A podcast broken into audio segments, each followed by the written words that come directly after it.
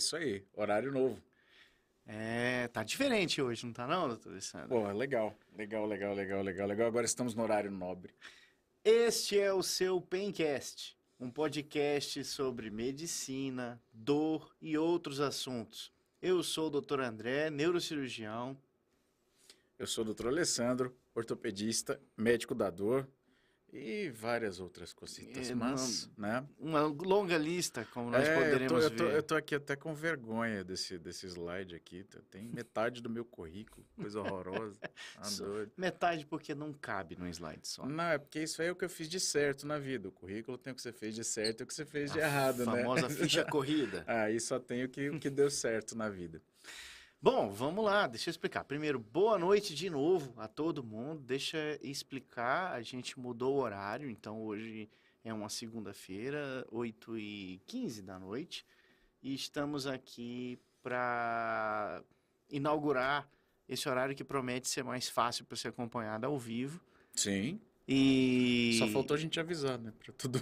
só faltou avisar, esse é um Falha nossa. Essa é uma falha, mas a gente já está aqui de antemão inaugurando o primeiro podcast noturno. É, e para inaugurar em alto estilo, depois de uma série de dois episódios de Pencast Lab, não deixem de curtir, não deixem de avaliar. No primeiro episódio, o Dr. Alessandro faz uma síntese de uma fratura de osso usando um sistema de placa. Doutor André é um sujeito elegante, né? A gente botou placa e parafuso no osso, a famosa pratina. Só que era de titânio. Você botou uma platina de titânio no braço para consertar um osso ao vivo. E no episódio seguinte a gente conseguiu fazer uma risotomia de laboratório, mostrar como é que funciona esse famigerado procedimento em que os nervos podem ser cauterizados de forma a controlar o impulso doloroso. Inclusive, eu queria aproveitar aqui esses, esses segundinhos, né? E pedir abertamente desculpas aqui pela confusão causada Perdão, pela manipulação de material biológico aqui no estúdio. Porque nós somos retardado mental, nós esquecemos de jogar o ovo fora e o ovo ficou aqui cozinhando o fim de semana inteiro. Você entendeu? Foi um negócio meio trágico. vamos Eu, explicar. eu falei várias vezes que o Lucas ia ficar com muita raiva de mim, ele ficou. Você entendeu? Vamos Porque a gente explicar. conseguiu apodrecer o estúdio. A gente, a gente não sabe o que vai ser da gente no final desse podcast. O pessoal aqui é muito bonzinho, mas tem seu limite. Sim. E, e, basicamente, se você assistiu o episódio da semana passada, você vai ver um ovo, que foi objeto da nossa risotomia, foi objeto da nossa experiência. Ao final do, do- da gravação, o ovo ficou aqui na quinta-feira, ficou aqui na Sexta. sexta-feira, no, No sábado, no domingo e hoje. hoje. É, enfim, eu, Imaginem um estúdio fechado no final de semana inteiro. queria as minhas mais sinceras desculpas. Não foi muito sem querer. Bom, e dado, e dado o prazo exíguo, assim, da gente elaborar, elaborar um, um- um tema, né, eu, eu resolvi aproveitar uma aula que, que, eu, que eu tenho de síndrome dolorosa miofacial. Então, peraí, para tudo. Vamos começar o episódio, enfim. Vamos começar, vamos começar. O, já que a gente vai falar de dor, o que é isso daí, doutor Alessandro? Então, a síndrome dolorosa miofacial é uma condição clínica extremamente comum, extremamente prevalente e extremamente subdiag- subdiagnosticada. Né? Porque tem, muito, tem muito profissional aí da área da saúde que não acredita na dor miofacial. E no grau de incapacidade que ela pode, inclusive, gerar no, no, no, no- no paciente, né? Assim, de deixar o cara literalmente acamado. É aquele negócio assim de dor em vários lugares do corpo que você vai no médico e ele fala assim: Isso aí é muscular. É basicamente isso. Né? É a famosa dor tensional. Só que o que, que é o grande problema? Normalmente a gente acha que a dor tensional ela está relacionada àquela tensão aqui, né? Que vem aqui pro pé da cabeça. Cabeça não está em Atrás pé. dos ombros. Eu fiz anatomia, tá? Eu sei que cabeça não está em pé. Mas normalmente a gente sempre pensa nesse tipo de dor, porque ela é a, é a apresentação mais comum da dor miofascial. Mas essa dor pode acontecer em qualquer lugar do corpo. Essa é uma dor episódica. Sim. Todo mundo tem. Não. Se se você é ser humano, você vai ter dor miofascial em algum momento da sua vida.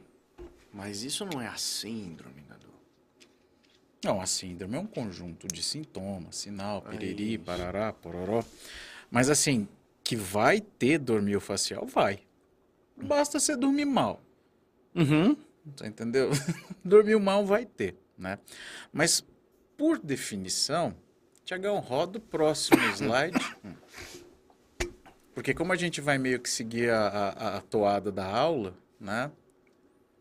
Então a ideia é falar histórico, conceito, né? classificação, um pouquinho de tratamento. Mais um, isso, mais um. Eu, quando eu vou dar aula, eu fico colocando figurinhas, sabe? Porque mas enfim, em termos de sinônimo, a aula tem que ser um negócio animado, a aula sem figurinha é muito chato. Nossa senhora. Termos de sinônimo, mialgia, miosite, miofasciite, miofibrosite, reumatismo muscular, ou reumatismo de partes moles, ou tensão muscular. É a causa mais comum de dor musculoesquelética, tá? E é uma doença, né? É uma condição clínica que vai acometer a musculatura, o tecido conectivo e as fáscias. Tá? O que, que é o grande problema? Como eu disse, a grande maioria dos profissionais não reconhece como uma síndrome, reconhece como um sintoma. E isso tem que ser um pouquinho mudado, porque é uma síndrome, é incapacitante em alguns casos, né? Quando não tratada, essa dor simplesmente se cronifica. Uhum. E a qualidade de vida do sujeito, do paciente, vai para o buraco. É uma dor muscular que, quando não tratada, persiste, cria uma disfunção, uma limitação. Perfeito. Certo. Porque quando a gente fala lá atrás, assim, ah, essa é uma dor, ah, mas é uma dor muscular. Parece uma dor menor. E não é. Esse é o ponto. Não é. Existem, existem, por exemplo, quadros de dor miofacial relacionados à contratura de ilho-psoas que são altamente incapacitantes. O paciente não consegue sair do leito. Uhum. O paciente não consegue sair do leito. Porque dói a lombar, dói o abdômen, o cara tá todo travado e é o ilho-psoas que faz essa conexão da região lombar com a parte anterior do quadril. Então é uma dor mal definida que você não sabe exatamente em que ponto que tá, para onde que vai, que acomete toda essa região. E aí você entra com um monte de medicação e vai dar morfina, isso e aquilo e aquilo outro. Resolveu? Não. Muitas vezes não. Muitas vezes a agulhinha mágica da acupuntura, quando vai lá no músculo, ou você fazer um bloqueio paravertebral, colocar um anestésico ali, ou você entrar com relaxante muscular, que muitas vezes é negligenciado no gerenciamento desses quadros de dor, porque você fala, não, essa dor aqui está tão intensa que não adianta eu passar um relaxante muscular. Não adianta sim. Eu tenho que ir mais para cima, né, na escada, na escada analgésica. Sim, assim. Uhum. Mas você sabe quando é que foi a primeira descrição da dor miofascial? Não. Foi no século XVII. Hum, Próximo slide aí, Tiagão. demorou. Ah, cara, tudo na medicina é, é meio lerdo, né? Você vê. Ó, pra você ter uma ideia, no século XVII, o Freud descreveu o tal do reumatismo muscular, que era essa dor muscular difusa. E veja, vamos fazer um disclaimer aqui, né? Síndrome dolorosa miofascial não é fibromialgia, Uhum. mas todo fibromialgico tem dor miofascial. E normalmente tem muita dor miofascial. Ah, então eu tenho dor miofascial, sou fibromialgico. Não. Mas o fibromialgico tende a ter muito mais dor miofascial do que uma pessoa que não o é.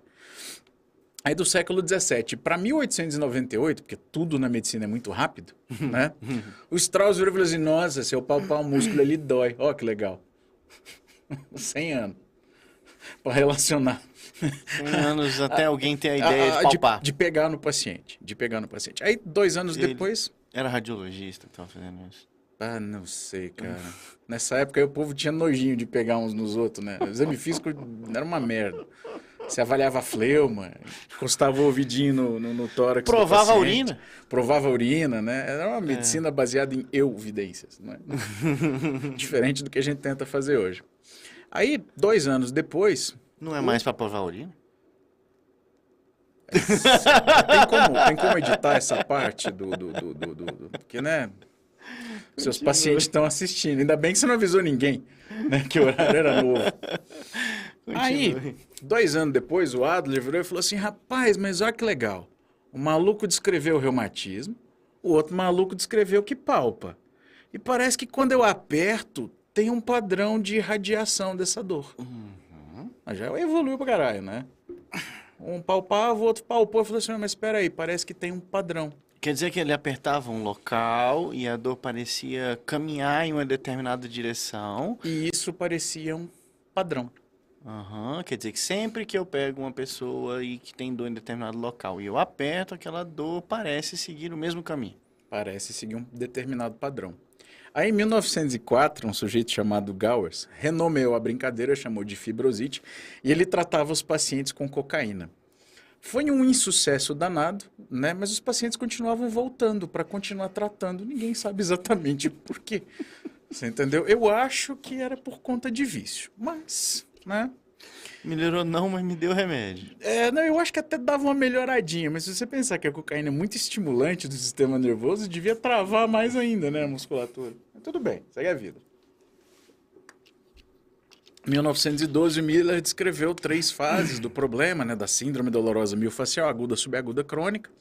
Isso aí mais com relação a tempo, né? Então, aguda ali até quatro semanas, subaguda de seis a, a oito semanas, crônica de 8 a 12 para frente, né? Próximo slide, Tiagão. Aí, em 1936, já demorou mais tempo, né? Pararam de usar cocaína nos pacientes, porque viram que estava dando errado, né? Pablo Escobar ficou chateado. Acho que ele não era nem nascido, 36. Não, continue. Mas o White quem descreveu as zonas de gatilho, né? Quer, quer dizer, eram zonas da musculatura que eram mais excitáveis. Ele chamava isso de zonas de gatilho. Uhum. Aí, aquela senhorinha que está na parte de cima da foto ali, ó, que é a Janet Travel, ela compilou todo o conhecimento que se tinha de síndrome dolorosa miofacial, né, de dor miofacial, né, do, e organizou tudo. Então, ela descreveu os pontos de gatilho, ela descreveu a, a- a- qual tipo de padrão de dor que surgia quando você palpava esses pontos de gatilho. Aí ela propôs um tratamento com procaína e alongamento dessa musculatura. Então, assim, boa parte do que a gente tem de conhecimento compilado sobre dor miofascial, hoje em dia a gente deve essa velhinha que está aí na foto. Ela era fisiatra, e ela era fisiatra do John Kennedy, do ex-presidente dos Estados Unidos. Oh, Ela que tratava devia dele. ter vários pontos de dor. Devia, porque tinha um problemão na coluna, né? Eu não sei exatamente o que, que ele tinha. Na verdade, acho que só de ocupar um cargo desse você vai ganhar dor tensional, independente, né? Vai. Mas Vai. assim, né? Então, a definição de dor miofascial, pula mais um, Tiagão. Um parênteses, o livro da Travel é fantástico. O livro não, os, né? São dois É, sim. volumes. É um livro em dois tijolos. Por favor. Gente, gente, vocês não têm noção. Assim, cada volume do livro Eu da acho que tem Travel... umas 400 páginas cada volume. Rapaz, eu, eu, eu não sei em número de páginas, mas é mais ou menos o meu punho fechado, cada volume. E quatro colunas, né? É. É duas de lá, duas de cá. Sim, sim. Cada página é Cada letrinha. página com quatro colunas e letra pequena. É assim, impressionante o grau de detalhe. Graças a Deus tem muita figurinha. Né? O ortopedista ama figurinha. Menos uma página para ler, né? Menos uma página para ler. A figurinha a mais, um parágrafo a menos. Bom, então do ponto de vista da IASP, né? É uma condição musculoesquelética. que Quem se- é IASP? IASP, Associação Internacional para o Estudo da Dor. Assim. Ah, você tá achando que eu tô ensaiadinho. Já dei essa aula umas 500 vezes. Essa aqui não, não, não falha, não. Então, é uma condição musculoesquelética que é caracterizada por dor local e referida, ou seja, você vai ter dor. Vou usar o exemplo do, do trapézio aqui o tempo inteiro.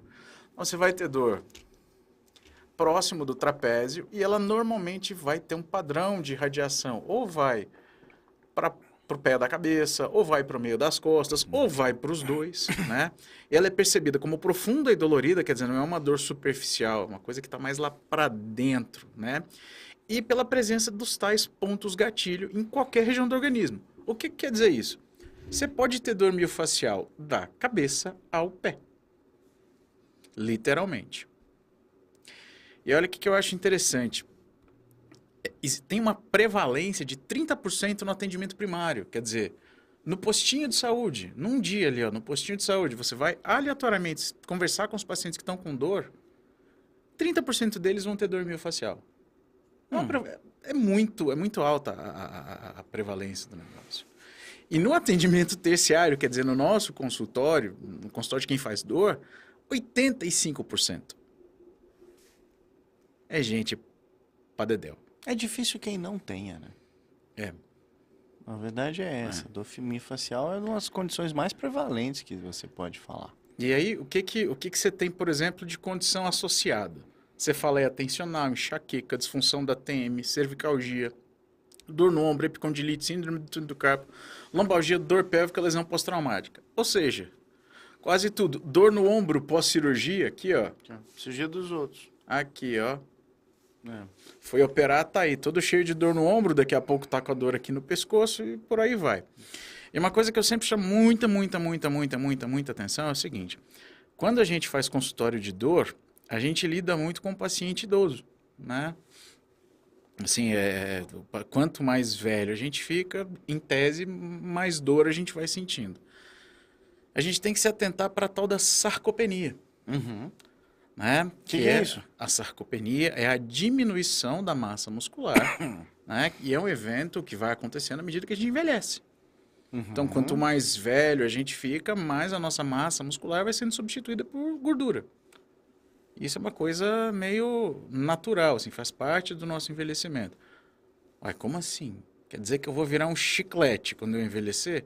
Cara, um chiclete não, mas se você não se cuidar, vai chegar um, um momento da tua vida que você vai ter tão pouca unidade muscular funcionante, assim, você vai ter tão pouco músculo, que toda a sua musculatura vai ficar sobrecarregada. E por sobrecarga mecânica, você vai acabar tendo dor nessa musculatura. Né? Uhum.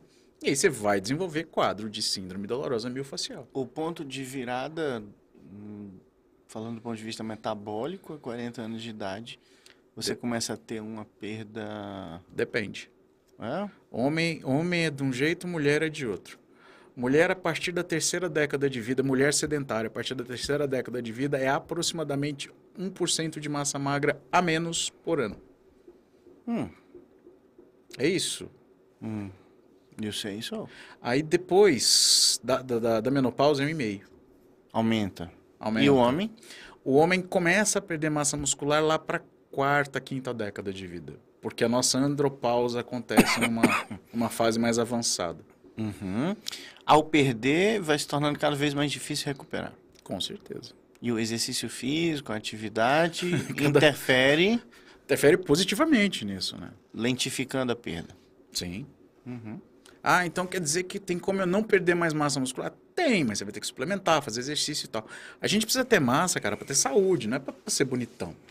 Até porque ter um corpo bonito não é sinal de saúde. Nenhum, nenhum, nenhum, nenhum. Não é sinal de, de, de, de, de qualidade de vida, né? Muitas vezes aquele corpo lindo, maravilhoso que você vê ali na internet é fruto de muita alteração metabólica. Mas a gente não está aqui para discutir isso. Vamos falar então, da sarcopenia. Vamos, Vamos falar do que, que acontece com a fibra muscular, que eu uhum. acho que isso aqui é o legal. O músculo, quando você está lá tendo uma crise de dor miofascial, ele contrai, mas não é uma contratura forte o suficiente para ser uma cãibra. Todo mundo já teve cãibra, sabe o quão doloroso é uma cãibra, né? E ela não é fraca o suficiente para passar despercebida. Então fica aquele negócio ali chato, sabe, chato. Que a pessoa chata não vai embora. Ali não vai embora. E você fica sem posição e tal. Não é uma dor de uma intensidade muito grande na grande maioria das vezes. Mas está ali. Ela é constante, ela incomoda, ela, ela se faz presente. Isso é muito ruim. Isso é o que acaba com a qualidade de vida do paciente que tem dor miofascial. Próxima imagem, Tiagão, please. Então, numa tentativa assim bem né, pueril, mas o ponto gatilho seria o que a gente vê naquela imagem de baixo ali, né, que mostra uma contratura de uma fibrinha muscular, né, que é caracterizada por essa imagem mais escura no, no, no centro da figura do lado de baixo. E essa musculatura não relaxa. E aí o que, que acontece? Por não relaxar, você tem um prejuízo da circulação sanguínea nesse local, certo? Esse prejuízo da circulação sanguínea não deixa chegar nutriente e não deixa lavar a escória celular. Então, quem está aí no Spotify, a gente tem uma imagem de duas fibras musculares, sendo que uma está contraída. Exatamente. A fibra contraída, ela está com os elementos ali tão, tão próximos e tudo que não, não consegue, não permite que, que, que chegue haja- nutrição e nem que saia os lixinhos celulares. E ali. aí o que, que vai acontecer? Por conta dessa não irrigação adequada, a coisa se mantém. Então a musculatura trava mais um pouquinho, Ah, o famoso ciclo o vicioso. ciclo ele se retroalimenta. E aí o que, que vai acontecendo? A musculatura que está ao redor daquela fibra inicial, né, que é o tal do ponto gatilho, aquela fibrinha que contraturou, ela vai ficando sobrecarregada, porque ela vai tendo que trabalhar um pouquinho mais para aquele segmento que não está trabalhando. Então ela também vai entrando em contratura. Certo? O que, que é o grande, o que, que é o grande problema da percepção da dor miofacial? Não tem padrão. É diferente de uma dor radicular. Hum, É diferente de uma dor de nervo. O nervo ele tem um quinhão de pele pelo qual ele é responsável, chamado dermato. chamado dermátomo. Mirótomo. Para fazer uma comparação é igual às capitanias, né? Lá no Brasil. Lembra das capitanias que tinha um monte de fita lá no mapa e tal? Cada nervo tem uma capitania no seu corpo. Ah, a dor miofacial não, porque você está estimulando. O que vai levar o estímulo doloroso da musculatura é aquela fibra lá que está indo para a placa motora e ela é péssima para levar esse estímulo sensitivo. Ela não sabe levar esse estímulo. E é por isso que a qualidade de localização da sua dor é ruim. Você vira e fala, ah, dói as minhas costas, dói aqui, parece que dói mais aqui, mas você não sabe o ponto certinho. É diferente de quando você fura a ponta do dedo. Você de olho fechado vira e fala assim, ó, eu furei a pontinha do dedo indicador da mão direita do lado de fora da mão.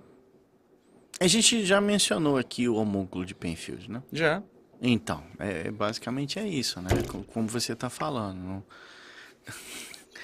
Como você está Tô até com falando, medo aqui. o Chegar homúnculo, mais pra... Eu vou me afastar aqui. o homúnculo de Penfield equivale àquela palavra feia que é a somatotopia da representação. É, cada nervo tem um lugar no cérebro que quando acende você sabe que aquela, aquela, aquele estímulo está vindo dali. Isso é válido para sensitivo. Motor, Então, é, porque a sensação do, do músculo, ela é uma é, é mais para uma propriocepção do que uma sensação distinta. Daí, o, daí a dor mal definida. Você não Exato. tem, você não tem um- uma área cerebral dedicada especificamente para isso, para perceber. Você não tem a especialização que a pele tem. Equivale a corpo muscular. uma sensação visceral. É, Você não tem uma dor de barriga e fala, meu estômago está doendo. no comecinho do Hum, colédoco. É, não, não tem. Assim, Não eu estou É. com uma dor no terço final do intestino delgado. Você É, não tem como É, dizer, Deu ruim. né? Você fala, tá doendo a minha barriga. É. É assim, né? É, é- é a dor contínua e mal localizada. Você É fala, você é capaz de dizer a região, mas não. Mas muito, muito, muito vagamente. É igual, por exemplo, ah, eu tô com uma dor no antebraço que está irradiando para a mão. Se ela não obedecer um dermato, uma chance de que ela seja miofacial. Mas a pessoa, o, o- o sujeito não consegue, eu não conseguiria. Ah, tá doendo o extensor radial curto do carpo. Não, não, não. Não, Não, não, isso não- a gente não consegue. isso a gente não consegue. Entendo. Então, assim, a dor miofacial, ela é, do ponto de vista localizatório, ela é pobre. Muito pobre, tá doido, tá doido. É difícil, assim, não tem outro jeito de achar o ponto miofacial se não pegar no paciente. E tem que pegar mesmo, tem que pegar, tem que palpar. Valorizem isso, porque demorou 100 anos para a medicina descobrir. Sem nada, começou no século XVII. Onde é que nós estamos? É porque Bom, mais uma figurinha. A outra figurinha vai falar de fisiopatologia, que é a crise energética, que vai manter o sarcômero encurtado, enfim, isso aí não, não tem muito interesse, é muito, é muito tecnicismo, não, não vejo muita vantagem. Do ponto de vista fisiopatológico, né? Você, você chupou aquela pastilhinha para não tossir? tô, tô aqui me recuperando. Convalescência do Cara, Covid está funcionando. Covid Vamos lá. Mas você fez os exames, né? Fiz. Então tá bom, tá massa. Tem que cuidar. De- do ponto de vista morfológico, então o que, que acontece com a musculatura? Ela fica dura, o músculo fica duro. Ah, tá com um nó no meio do músculo, beleza. Você tem ali um ponto gatilho, um ponto miofacial, tá? Do ponto de vista de É neurotransmissor. o nó, é o abalamento, é o caroço. É, Doutor, tá. tem um negócio duro aqui nas minhas costas, no, no, no- no- no músculo aqui. O que, que é isso? E quando você palpa, identifica o ponto gatilho. E aí o paciente vai ter uma representação de um trajeto de dor específico, que quando você estuda dor miofacial, você sabe. Então, se você palpar, por exemplo, o redondo menor, que é um músculo, não me entendam mal, tá? O paciente vai ter uma dor que irradia para o braço. Que é isso, Tiagão? Se controla. O bicho tá morrendo de rir. Ele. Mas tá. Nessa toada, daqui a pouco, nós vamos fazer o programa de madrugada. Ah, beleza, não tem problema nenhum. Mas, gente, o redondo menor é um músculo. Tem um redondo maior também. Tem. e tem outros redondos. Enfim, vamos voltar para aula. É, Muita coisa redonda no corpo. Enquanto o doutor Alessandro se recupera... Do ponto de vista de neurotransmissor, na- nessa localização, e aí o pessoal descobre isso fazendo estudo eletrofisiológico, tá? E coleta de musculatura, eles fazem imunohistoquímica. Então eles acham mais substância P, né, que são esses, esses neuropeptídeos relacionados à dor. Norepinefrina, TNF-alfa, interleucina, enfim. Acho que não vale ficar, vale a pena ficar falando disso. São, são diversas substâncias que a gente chegou a mencionar em um momento ou outro que algumas são, são próprias do processo inflamatório e do processo de transição de dor, outras são emprestadas. Tem uma ação no sistema nervoso central, outra no Sim. sistema nervoso periférico. Mas resumindo, todo mundo está envolvido. A norepinefrina é uma delas, a noradrenalina, Sim. né? Dependendo do local, ela tem um tipo de ação diferente. E- mas resumindo, o que a gente quer é mostrar que essas moléculas todas estão dentro da cascata inflamatória, porque o que começa com uma pequena contração de uma fibra acaba virando uma lesão tecidual. Vira um problemão? Né? Vira um problemão. Do ponto de vista neurosensorial, você tem dor referida. Então, você tem dor que começa num ponto e vai para outro. Hipersensibilidade para o estímulo doloroso, tá? E para o estímulo não nociceptivo.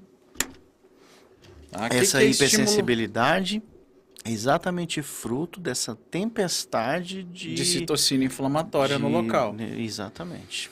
E é interessante porque não é uma, uma reação inflamatória clássica, é uma reação inflamatória neurogênica, que é um pouquinho mais complicado de se entender. Né? Não, você não tem. Não fica vermelho, não fica quente, não fica inchadão. Né? É, é bem diferente da, da, da resposta inflamatória clássica. Que é até uma das coisas que você procura no exame físico para diferenciar, por exemplo, de um quadro infeccioso real, Sim. uma miosite, algum tipo de lesão infecciosa.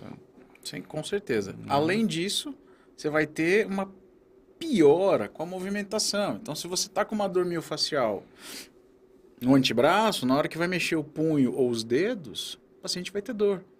Né? Abrir, fechar a mão, mexer no telefone celular, vai ter dor. Esses dias eu estava com dor miofacial da região hipotenária, aqui, ó, na mão. Tanto mexendo no telefone, eu falei, eu preciso me afastar desse negócio. Isso é E é uma dor TikTok, é? ruim, não sei, sei lá o que, que é, viu? Acho que ficar mexendo no Instagram. Vamos Só lá. pode. Bom, do ponto de vista eletrofisiológico, não, não adianta citar, e você tem prejuízo motor, ou seja, o seu arco de movimento passa a ser limitado. Você tem um prejuízo na execução do, do, do movimento. Muitas vezes a mão vai dar uma tremida, né? Se for uma dor miofascial do antebraço ou da musculatura intrínseca da mão. Você não consegue muitas vezes elevar o braço ou fazer uma rotação interna adequada. Lá.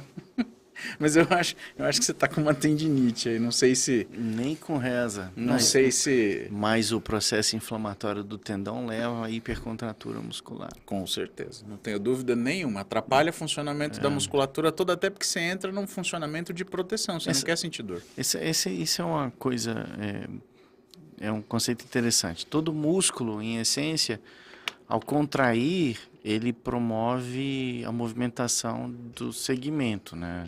Então, você tem uma, vamos tomar por exemplo o bíceps. no quando atua para fazer a contração do cotovelo? A flexão. A flexão, perdão. Quando contraindo, faz a flexão do Você cotovelo, sabe que né? o bíceps não é o principal flexor do Eu cotovelo. sei. Já aprendi no Pencast. Mas. Cai na prova da SBOT. Mas assim, é só para mostrar. Quando você contrai o músculo, você faz com que, com que aquela articulação movimente. Sim. A gente, essa capacidade de movimentação a gente vai chamando de arco do movimento. Sim. E quando você tem uma dor, você não consegue completar o arco, fazer ele por completo. Você nem fazê-lo de uma forma otimizada. Sim. É daí o prejuízo motor da brincadeira. Uhum. né? E o diagnóstico? Como é que é o diagnóstico? O diagnóstico é clínico, né? Clínico, clínico, clínico. Você vai colher a história, né? Vai fazer os testes, vai palpar a musculatura e vai observar os achados. Quais são esses achados, né? Então, a presença de uma banda tensa na musculatura, uma área de hipersensibilidade dentro dessa banda tensa, pode até ter área hipersensível ao redor, mas aí é quando o paciente está com a dor miofascial há muito tempo. Reprodução da sensação de dor referida quando você palpa aquilo ali. Uma evocação de uma reação contrátil, o famoso sai daqui. Uhum, defesa Você vai palpar o paciente, opa, não, sai daqui. natural. Ou o famoso sinal do pulo, cara, sai, sai, né?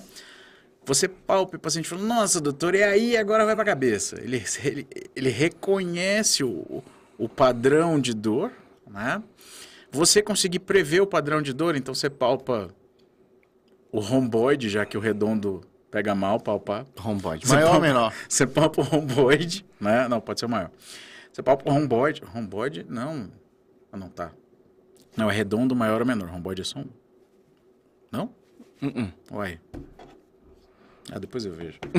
É músculo demais pra saber o nome de tudo. Mas romboide... Continue. Tá bom. Fraqueza da musculatura, sensação da musculatura em aperto, então isso é de história, né? E dor, quando você alonga ou quando você contrai a musculatura acometida, Claro. tá? Então, esses são os critérios de diagnóstico, né? Tiagão, pode pular o próximo slide, que é basicamente os critérios de diagnóstico, e passa para o seguinte. Então, aí quando a gente... Tô eu aqui fazendo propaganda da App Store, né? da Apple Store.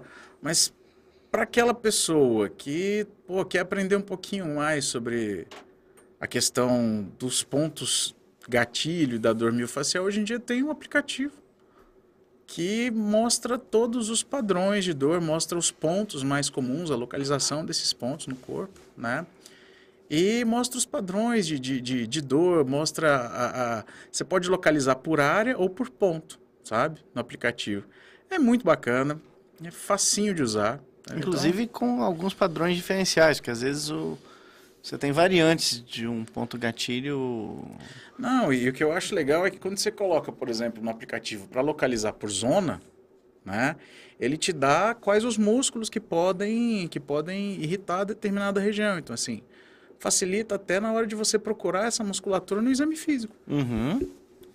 não é assim a, a- eu acho extremamente prático cara porque é difícil você ter todos esses pontos na, na, na, na memória você entendeu Nem todo mundo é quando- a travel.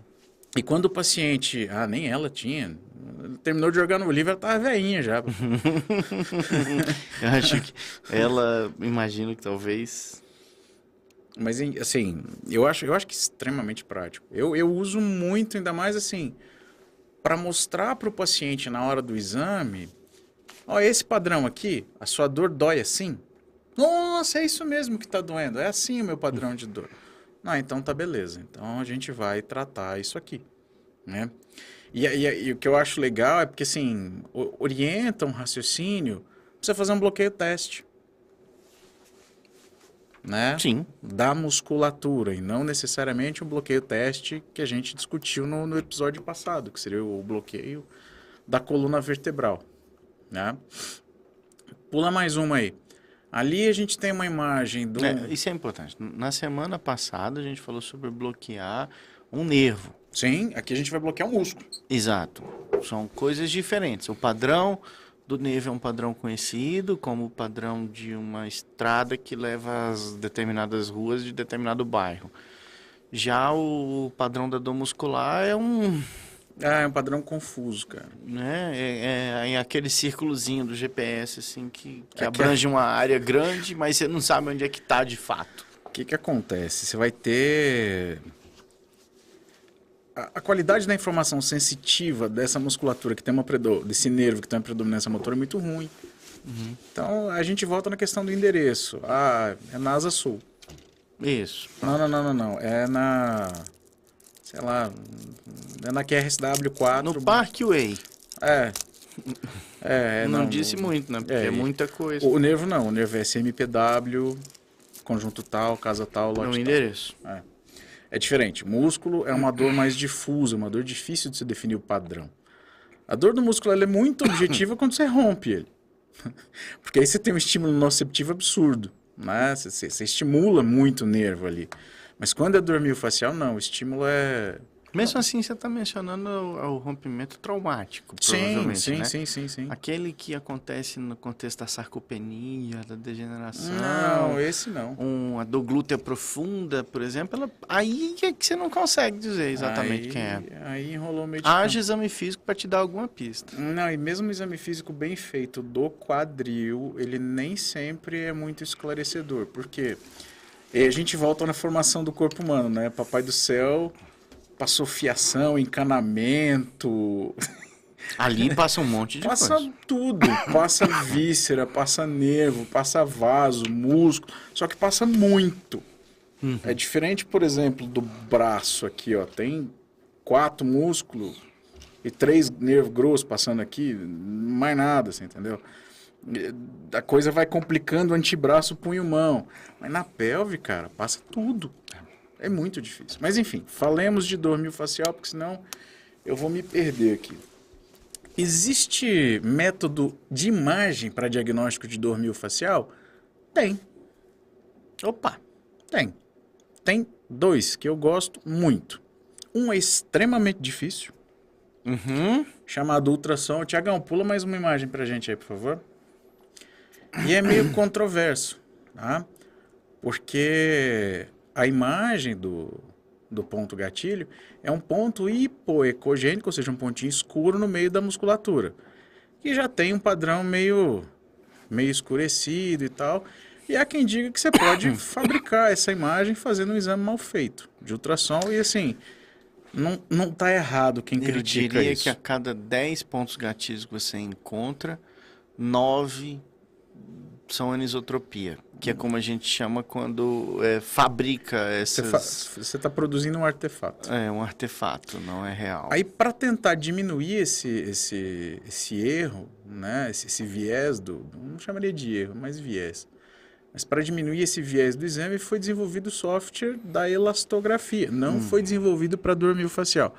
Mas a utilização do software de elastografia diminui muito a- a- o, falso, o falso positivo. Por quê? Como você tem um aumento da densidade de fibra muscular naquele local, porque ela está contraturada, a elastografia vai estar alterada. Exato. O que é elastografia, doutor? A elastografia é um software que, que tem no em alguns aparelhos de ultrassom, né, você tem que desembolsar Alguns, alguns- mil reais. alguns milhares de reais para é. para ter esse software instalado aí no seu, no seu computador. E ele vai medir basicamente, a- assim, de um jeito muito simplão de explicar, mas ele mede a dureza do tecido. Isso, complacência, capacidade de contrair, Então- quanto uma bola de ferro contra uma bolinha de borracha. A diferença é a capacidade, a dureza, A dureza, exatamente. né? A elastografia ela consegue avaliar isso no ultrassom. Então, assim, como você tem uma, uma concentração maior de fibra muscular naquela região, você vai ter uma dureza maior ali. Isso diminui seu falso positivo, tá? Qual que é o exame que eu acho mais legal? Qual que eu acho mais interessante o mais indicado para estudo de dor miofascial? Próxima imagem, Tiagão. É a termografia. A gente já falou sobre a danada. Ah, a termografia para dor miofascial é o exame mais fantástico que existe, porque ele vai mostrar exatamente qual é a região que está acometida. Você tem uma inflamação neurogênica, você tem uma alteração da distribuição de calor naquele local que não é perceptível ao tato. Né? A gente não consegue colocar a molia aqui e falar assim, nossa, realmente está diferente. A gente não, Uhum. não, tem essa, não tem essa percepção. E a termografia, ela não só mostra, ela desenha a alteração para a gente, ela marca. Gente, eh, quem tá no Spotify, eu sugiro dar uma olhada nas figuras, porque é impressionante o como. como o se quão bem destaca, delimitado, né? É, é. fica muito bem, bem destacado. né? Então, assim, são, são duas figuras com padrões clássicos de dor, a famosa dor atrás do ombro, dor na pá, É, dor, dor na escápula, né? E uma outra na, no pé da cabeça. Na base, assim, na parte mais alta entre o pescoço e, e- e- e a cabeça, a nuca. Eu acho que como, como a, termografia é um exame que utiliza paletas de cores né, para auxiliar na, na interpretação do exame, facilita demais o entendimento e a localização do problema. Uhum. né? Então, a termografia, para mim, é, é sensacional. E você pode fazer montagem. Mais uma imagem, Tiagão, por favor. Você pode fazer montagens, né? Você pode pegar o- a foto real do paciente e projetar nele os pontos gatilho, como está mostrado nessa imagem aí, né? A gente fez uma fez uma, uma sobreposição, então, da imagem do corpo do paciente com a imagem do exame e ali você tem a delimitação dos pontos e a delimitação da sua área de atuação. Você vai atuar naqueles pontinhos que estão marcados ali. Vai fazer um bloqueio termoguiado. Muito chique. Fantástico. Muito chique. André, o que, que você faz para tratar? Eu tô aqui encantado com o diagnóstico, pensando aqui, você já tá botando tratamento. Vamos lá. Sim, o povo tem que dormir, filho. Cinco É. as nove. Tá vendo? Fazer programa à noite a gente fica lento também. Mas vamos lá. Ok. Lento tô eu. Trabalhei igual sovaco de aleijado esse fim de semana. São dois. Nossa. Vamos Verdade, lá. Superou. O... Então, pronto, é uma lesão muscular. e Você tem que fazer tratamentos voltados para a parte do músculo para tentar desfazer de alguma forma aqueles pontos de hipercontratura, vamos chamar dessa forma, Exato. certo? Então, assim, há várias modalidades possíveis. E isso eu falo para os pacientes: olha, eu pratico uma dessas modalidades. É a melhor? Não, é a que eu, que eu gosto e a que eu tenho prática, mas não estou dizendo que é a melhor. A melhor é aquela que serve para cada caso. Então vamos lá. Massagem funciona? Funciona. Massagem, liberação miofacial, Liberação, a, a- a compre- compressão, é tudo, é tudo a mesma coisa. assim, o objetivo final é desfazer o mesmo. mesmo problema. Então, assim, você massageia e, entre aspas, desfaz aquela hipercontratura. Você consegue, com a compressão isquêmica, você comprimindo aquele ponto. Cara, compressão isquêmica é pra fazer na sogra, nos inimigos, em gente que você não gosta. Não, porque, assim, Então, eu já fui tratado com compressão isquêmica. ah, eu também. Mas E- Deus me livre. E assim, dói, qual que é a ideia?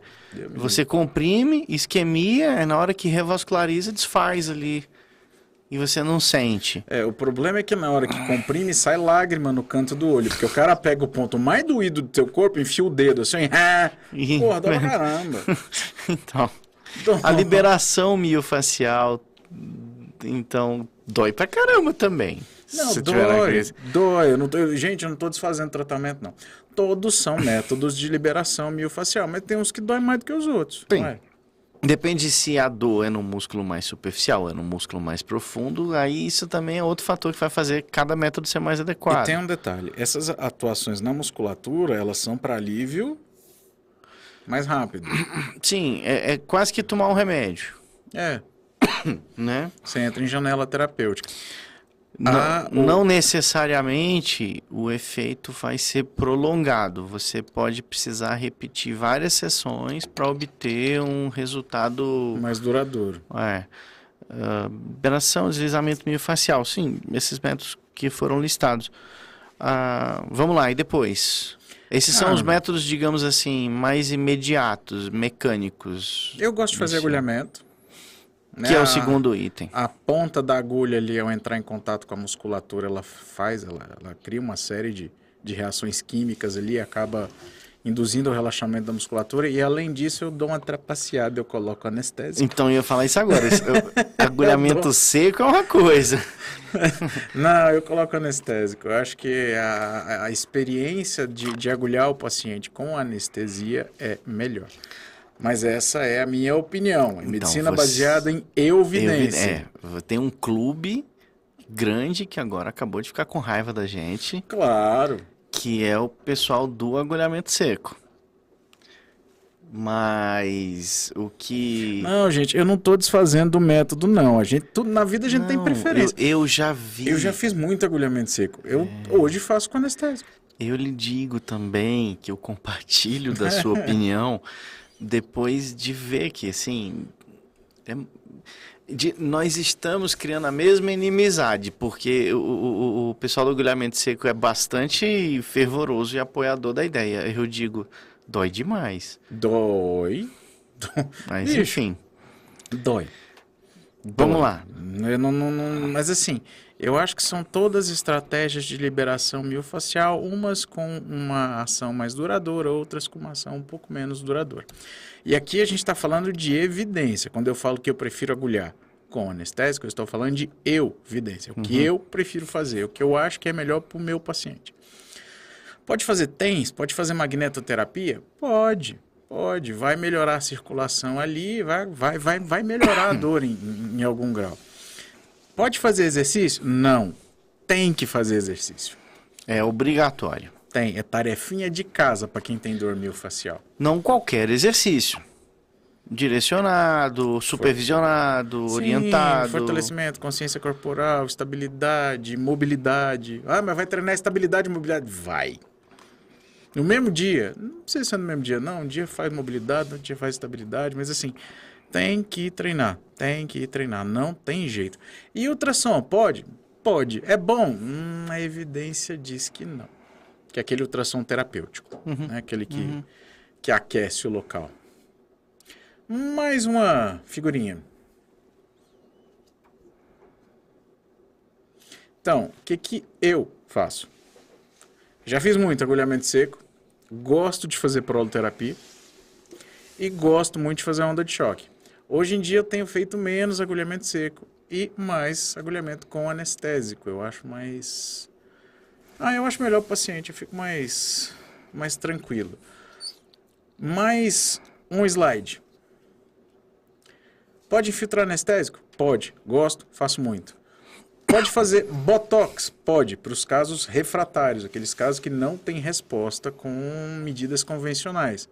Porque você corre o risco de relaxar demais a musculatura. Esse é um ponto interessante e até de certa forma polêmico, porque há quem comece com o botox.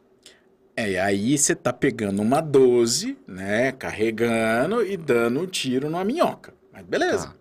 Então, assim, seguindo o raciocínio sensato e baseado nas evidências que temos do- cientificamente disponíveis hoje, ah, não faz sentido que o Botox seja a primeira, A primeira etapa. opção, de jeito nenhum. Eu tenho, eu não sei se eu já contei aqui, mas eu tenho uma história interessante com botox. Você? Aconteceu comigo, né? Então. É, eu fui tratar uma epicondilite num paciente. E era uma epicondilite. Epicondilite, para quem não sabe, é uma inflamaçãozinha dos tendões que se insere nesse ossinho aqui, ó, no cotovelo. E essa epicondilite não melhorava. Fisioterapia, anti-inflamatório, infiltrações, infiltração de medicamentos convencionais, infiltração de biológico, onda de choque. Você tentou de tudo, então. Ah, eu, eu- eu- eu- abri a caixa de ferramentas, falei assim, vamos. Tentei de tudo. E não melhorava. E não era uma pessoa que tinha ganho secundário por conta da doença, era uma pessoa que queria melhorar. Aí, falei, ó, tem um negócio que a gente pode tentar. Falei, ah, doutor, o quê? Botox. Ah, tá, vamos fazer, vamos. Tá, fiz o Botox. O paciente chegou no meu consultório. E aí? Uma semana depois, né? Porque Botox não adianta. Não é igual um bloqueio que você faz e vê o resultado 30 segundos depois. É, você vê com alguns dias. Ele voltou na outra semana. Falei, cara, e aí, como é que tá o cotovelo? Pô, doutor, tá ótimo. Falei, pô, que maravilha, doutor, mas a mão tá meio. Bloqueou todo o músculo.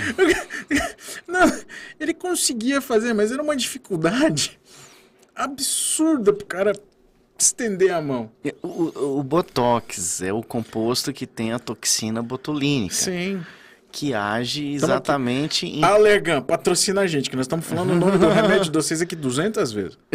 Exato. Não, não custava patrocinar. Mas Não. a ação do, da toxina botulínica é a ação de bloquear a placa motora. Uh, Vamos traduzir isso. Cara, Ele paralisa o desliga seu músculo. músculo. É, desliga Paralisa. o músculo. Então, assim, assim, foi muito bom. Tratou epicondilite e tal, mas... Mas paralisou mais do que... É, é, paralisou Que é um efeito que- colateral do Botox. Isso está previsto. Então, por exemplo, Botox para distonia É. Mas na região eu- eu cervical confesso- pode dar disfagia. Eu confesso que eu quase infartei. Na hora que eu vi a mãozinha, eu falei, Lógico. caralho. Mas é bom. Com três meses volta. Não, voltou, graças a Deus. E, assim, tratou. Certo. Tratou, não voltou a inflamar o tendão. O que é legal.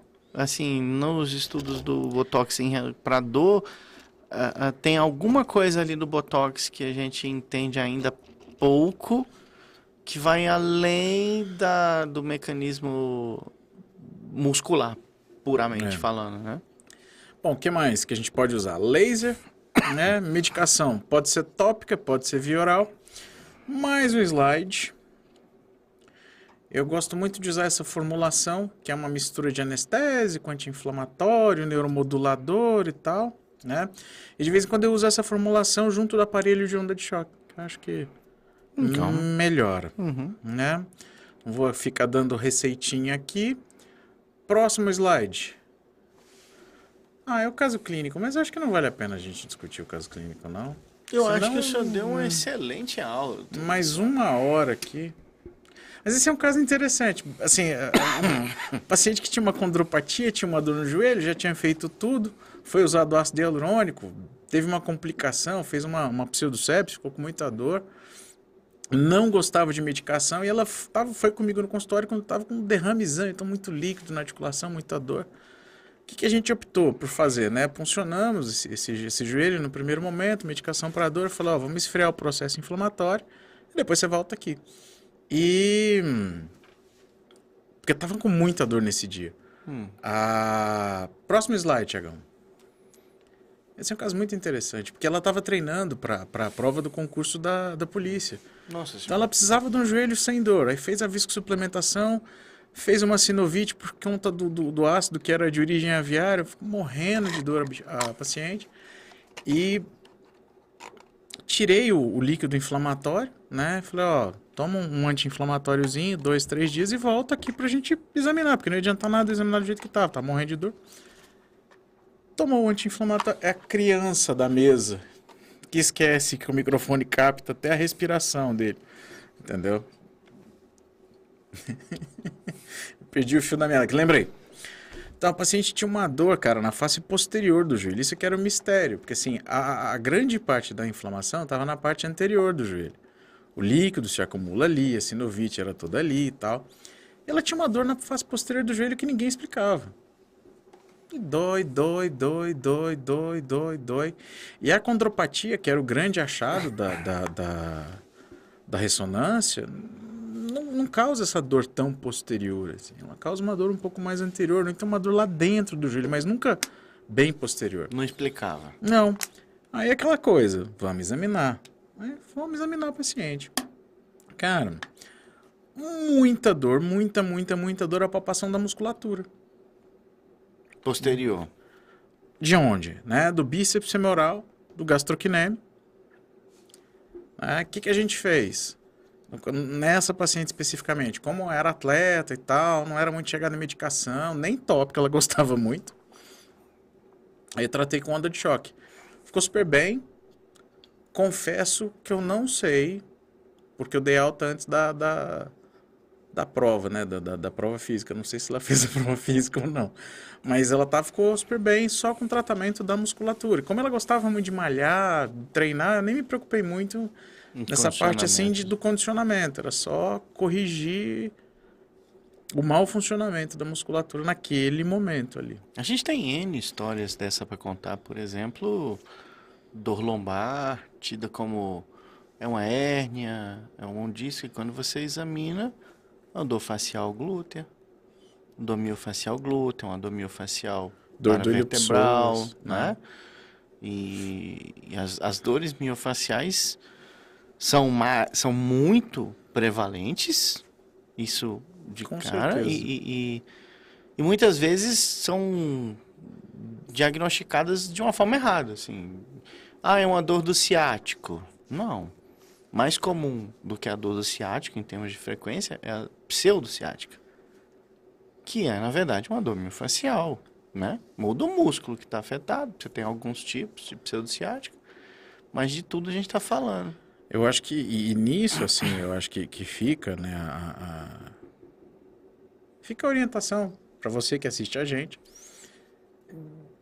de, de, de, ver como é difícil a nossa vida, sabe? Que é pensar assim, pode ser uma ciática, pode ser uma pseudociática, pode ser uma dor facetária, pode ser isso, pode ser aquilo, pode ser aquilo outro. Então, assim, muitas vezes, cara, você não vai, você não vai ter seu diagnóstico fechado na primeira consulta, tá? Muitas vezes o seu médico ele vai precisar de dois, três, talvez até mais encontros com você para definir de fato o que você tem. E tenha paciência, porque esse processo de diagnóstico, assim, pensando em dor miofascial, dor neuropática, dor isso, dor aquilo, dor aquilo outro, ele é muito fundamentado, quando bem feito, em tentativa e erro. E, infelizmente, Você sabe que isso me faz lembrar de um. De que a gente já comentou que o trabalho médico muitas vezes é um trabalho de detetive. é, ué. A gente é está isso. buscando encontrar o criminoso. E uma das grandes minisséries de televisão desses últimos tempos, que, de, de parte médica, que é o Dr. House, é baseada nisso. Então você vê, o nome dele é Dr. House, em paralelo ao Sherlock Holmes. Ah, mentira. E um amigo dele chama Watson. Olha só. Hum, Nunca reparou? Não. Então. Elementar. E, e os episódios são sempre isso, são sempre investigativos. Você está buscando a causa, você está buscando a doença. É, no final das contas, o que eu quero dizer é o seguinte: o processo diagnóstico para qualquer tipo de dor é extremamente complexo, extremamente trabalhoso. Nunca acredite numa solução única, rápida, né, para um problema que, que, que muitas vezes parece simples e é complexo. Ah, Tiagão, acho que, acho que não tem mais, acho que é o último slide aí, pode ir pá. É isso aí, game over. Mas. Doutor Alessandro, muito obrigado pela aula. Temos uma aula de dormir facial. Uma senhora aula. Tiagão, deu para aprender a dormir facial aí? Muito bom. Deu para escutar atrás dos barulhos que a gente fazia aqui na mesa? Não, a gente não. Pera, alto lá. Alto lá, não senhor. Eu sou- Aqui, ó, ó, aqui, ó. Não para quieto, um segundo a criança da Eu acho, eu acho que esse pencast noturno agora tá mais para um happy hour, né? Não, e o pior é... Não, daqui a semana que vem vou trazer cerveja. Heineken patrocina nós. É... Bom, acho que é isso, né? Para uma, pra uma Doutor primeira segunda-feira... nós temos um programa. O senhor deu uma aula fantástica. Obrigado. Desculpe as minhas intervenções atrapalhadas. É sonoplasta aqui do episódio, André. hoje. E eu acho que é isso, gente. Eu vou agradecer a todos. E, doutor Alessandro, os recados. Bom, como sempre, né? Se você gostou, curte, compartilha, dá seu like. Isso é extremamente importante para a gente continuar fazendo conteúdo de qualidade para vocês aqui, tá bom? Muitíssimo obrigado. Uma semana abençoada e maravilhosa para todo mundo. Valeu!